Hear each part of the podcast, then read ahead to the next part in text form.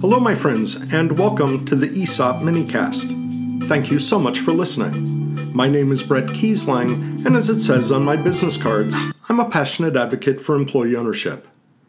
Before I get to today's topic, which is the Curriculum Library for Employee Ownership, I want to take a moment to acknowledge that this is episode 100 of the ESOP minicast.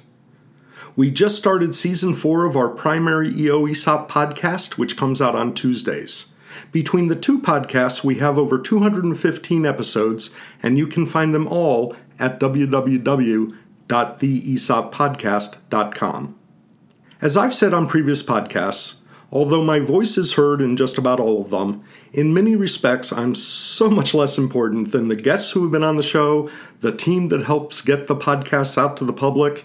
Most important of all are you and all of our listeners as we quickly approach 60,000 total listens. So, thanks to everyone who's made the podcast what it is today. As we kick off our fourth season, we look forward to keep doing what we do, amplifying and celebrating all forms of employee ownership. With that, let's turn our attention to the Curriculum Library for Employee Ownership. CLEO was recently launched in a redesigned format by the Institute for the Study of Employee Ownership and Profit Sharing at Rutgers School of Management and Labor Relations. If you follow employee ownership at all, then you know that these are the folks responsible for some of the most important research and analysis about employee ownership. Joseph Blasi, Doug Kruse, and all of their amazing colleagues do such important work that we all rely on. Data that shows employee ownership addresses racial and gender income issues comes from there. Most of the data that shows how employee ownership fared so much better during the 2008 recession came from there. That's just two examples, there's so much more. So now comes CLEO, which is the world's only online library dedicated to employee share ownership. CLEO's project director is Adria Scharf, and among other roles, she's also a Beyster Fellow. Clio features more than 600 resources designed to help college professors teach about employee share ownership in their classes. It's also a valuable resource for company leaders, researchers, and the public. And I want to stress that last part once again and the public. I'll talk more about that in a moment, but first let me tell you a little bit more about what's inside CLEO. It's got links to more than 100 case studies of employee owned companies there are 14 downloadable full text company case studies ready for classroom use.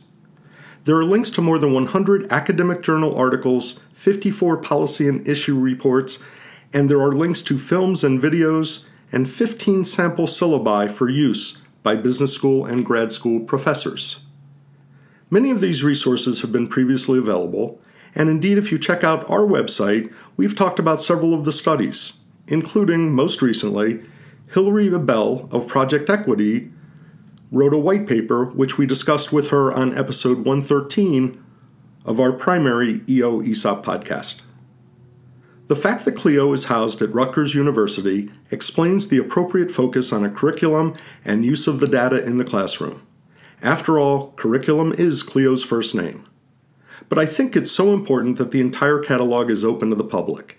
It's laid out in a very intuitive, easy interface and the collections are divided into four categories free case studies, recent videos, new policy reports, and syllabi. From there, you can just do a deep dive wherever you'd like. Some of the data may be dry for employee owners in terms of their day to day jobs, although it certainly buttresses how great employee ownership is for our communities and our country. But if you're an advocate or EO practitioner, you have all of the resources the hard data right at your fingertips. And we all know potential selling shareholders love hard data. I hope when you have a chance you'll visit CLEO and take a dive into their many resources. If you're an advocate or practitioner and you come up with a presentation or flyer based on the data you got from CLEO, bring it to my attention. We'd love to share it on social media. With that, we're going to wrap up today's episode of the ESOP Minicast. Thank you so much for listening. Take care of yourself and those around you. We're going through some tough times together, and that's how we'll get through them together. This is Bret Keisling. Have a great day. We'd love to hear from you. To contact us, find us on Facebook at Keisop LLC and on Twitter at ESOP Podcast. To reach Bret with one T, email bret at keisop.com, on LinkedIn at Bret Keisling, and most actively on Twitter at EO underscore Bret. Again, that's one T.